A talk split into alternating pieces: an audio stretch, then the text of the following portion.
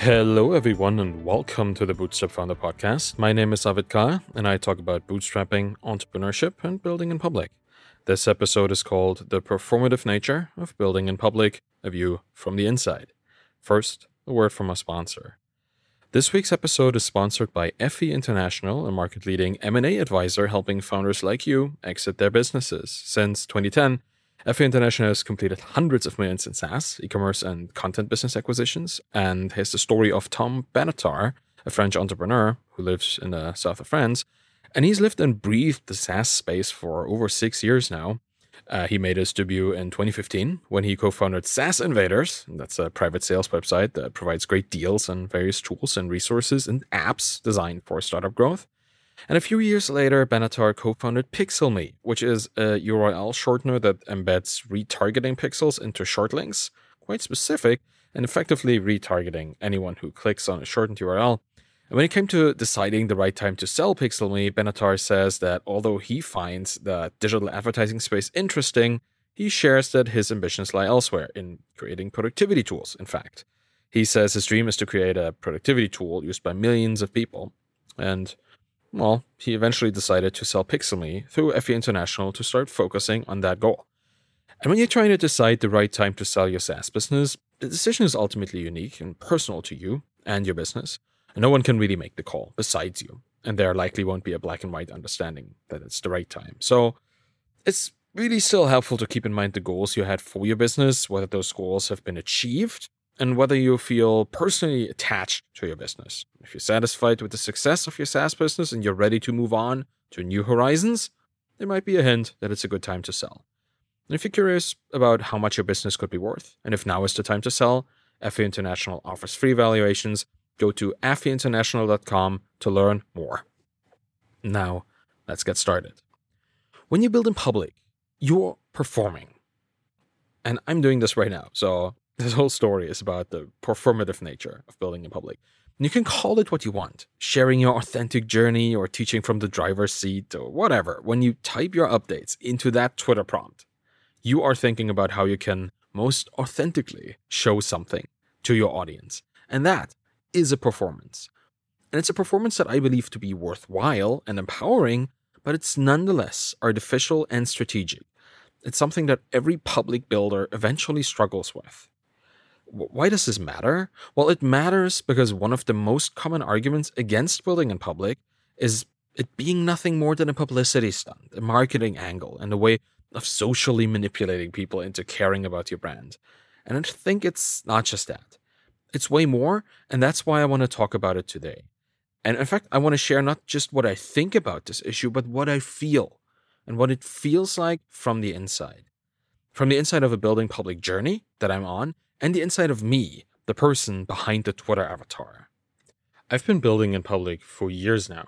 There are entrepreneurs out there that have been around for decades. People like Pat Flynn, who's been sharing his journey since 2008, and he's still going strong. It's not a particularly new or surprising thing that you can get people to invest their attention, support, and eventually money into you and your business by involving them in the process. Building in public is probably just a rebrand of the open kitchen restaurant.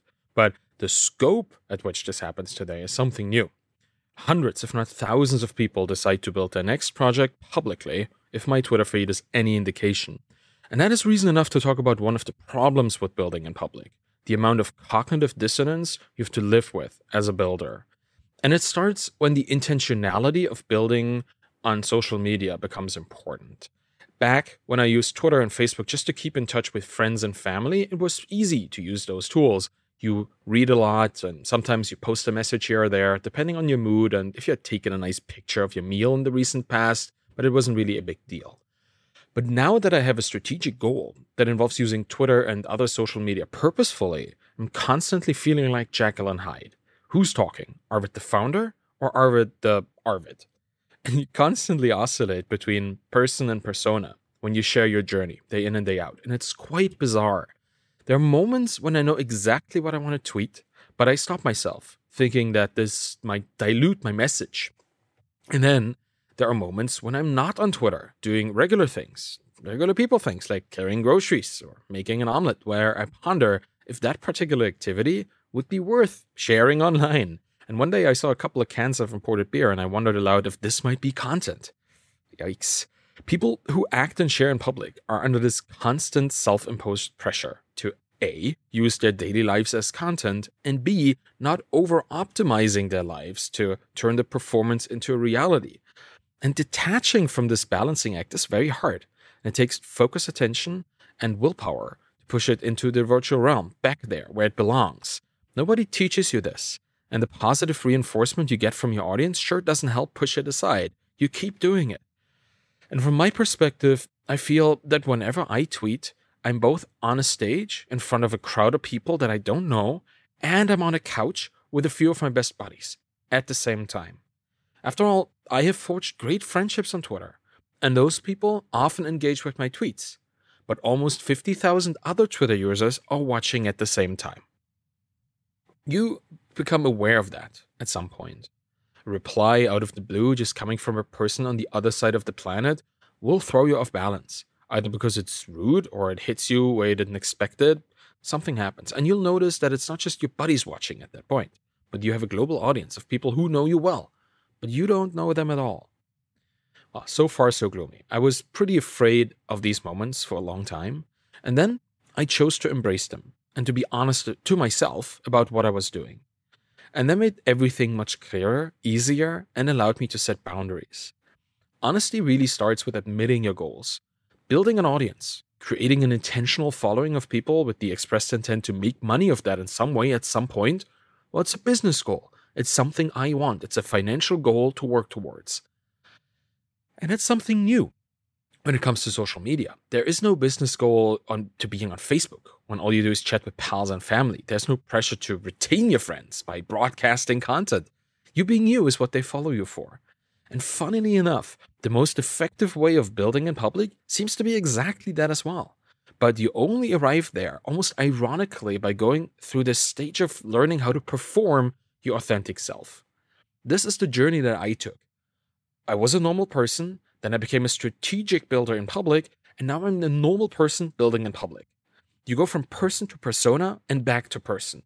I'm not a psychologist, but this sure sounds weird to me. In a good way, but also in a not so good for you kind of way. There's a kind of self censorship that happens when you know that everyone is watching. Every tweet is a performative act, even the spontaneous ones. Your awareness of that, of your audience and how they might react, adds a filter to your own self perception and you start asking yourself, is this act of mine an authentic act?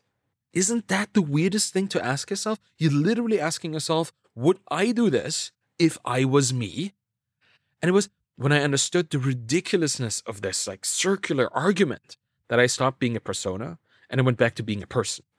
I stopped treating my progress updates as a demand increasing strategy and I just started sharing the interesting parts of my work because they're fun or because they're horribly boring. Either way, they're interesting. And I even regularly forget to plug my projects to market in the tweets where I talk about them. And I think I'm genuinely myself in these moments, just a curious tinkerer sharing something that made him giggle, or rage, or ponder, or whatever triggered that particular tweet. But I feel this is the kind of public sharing that I want to do, allowing my own human curiosity to make others curious. And funny enough, I know at this point that admitting your goals in public like this is also performative. There is no stopping this, and I'm quite aware of that. And it creates a particular resonance in some people. I've received many DMs about this over the last couple years, either directly asking me about the performance aspect or asking in a more veiled, perhaps less self aware version How do I stay authentic? And this question always comes with a hidden question that is not asked, and that is how much or is too much or too little authenticity to accomplish my goals? And honestly, as long as you ask yourself these questions, you won't find an answer. Your authenticity, on Twitter, mind you, is an externalized quality anyway. It doesn't come from within you. It's not being authentic that matters, but the perception of those around you who find you authentic. And that, like with your real life friends, can only come from a long time of seeing you act in accordance with your stated intentions.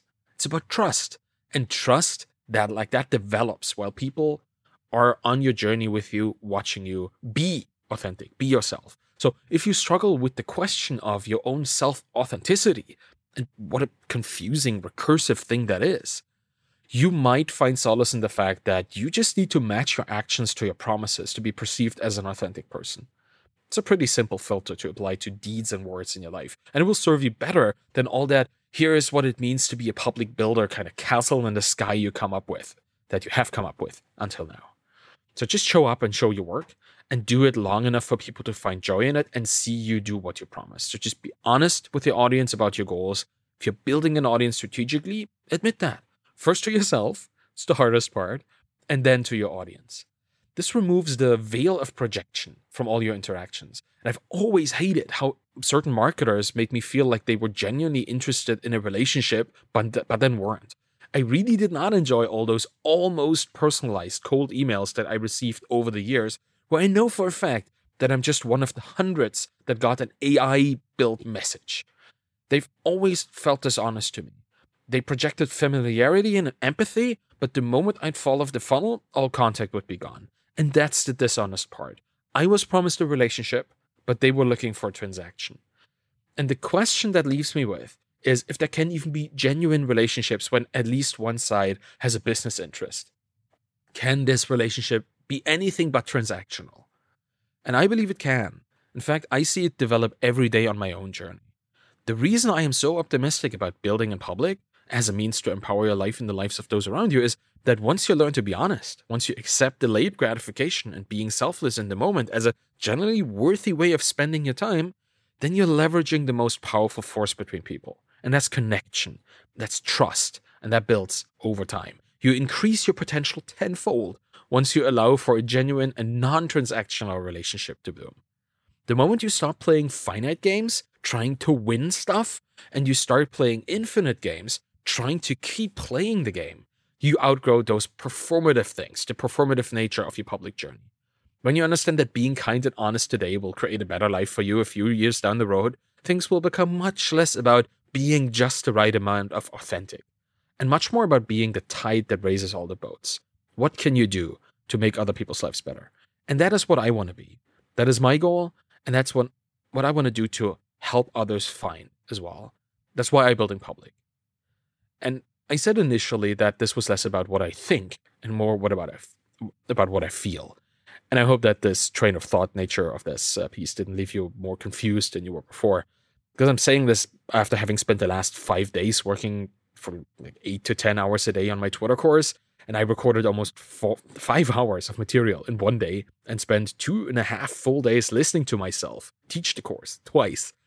And it was during those two sessions of being my own student when I started feeling more clarity around my path to becoming a public builder. What happened, and I noticed what I had always thought it would be like, what it turned out to be, and what struggles I went through. I was also sharing this particular course creator journey on Twitter quite a lot while I was doing it, and there was great feedback, a lot of support, and an avalanche of admiration.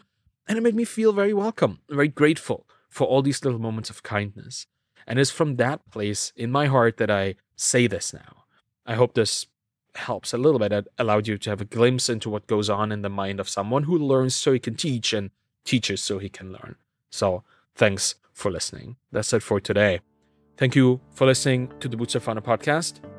You can find me on Twitter at ArvidKahl, A-R-V-I-D-K-A-H-L. You can check out the blog at thebootstrapfounder.com you can find my book, Zero to Sold, at zero2sold.com, The Embedded Entrepreneur at embeddedentrepreneur.com, and my new course, Find Your Following, at arvid.link slash Twitter. If you have questions about this episode, reach out on Twitter or send an email to arvid at thebootstrapfounder.com. If you want to support me in the boots Bootstrap Founder podcast, please leave a rating and a review by going to ratethispodcast.com slash founder. Thank you very much for listening and have a wonderful day. Bye bye.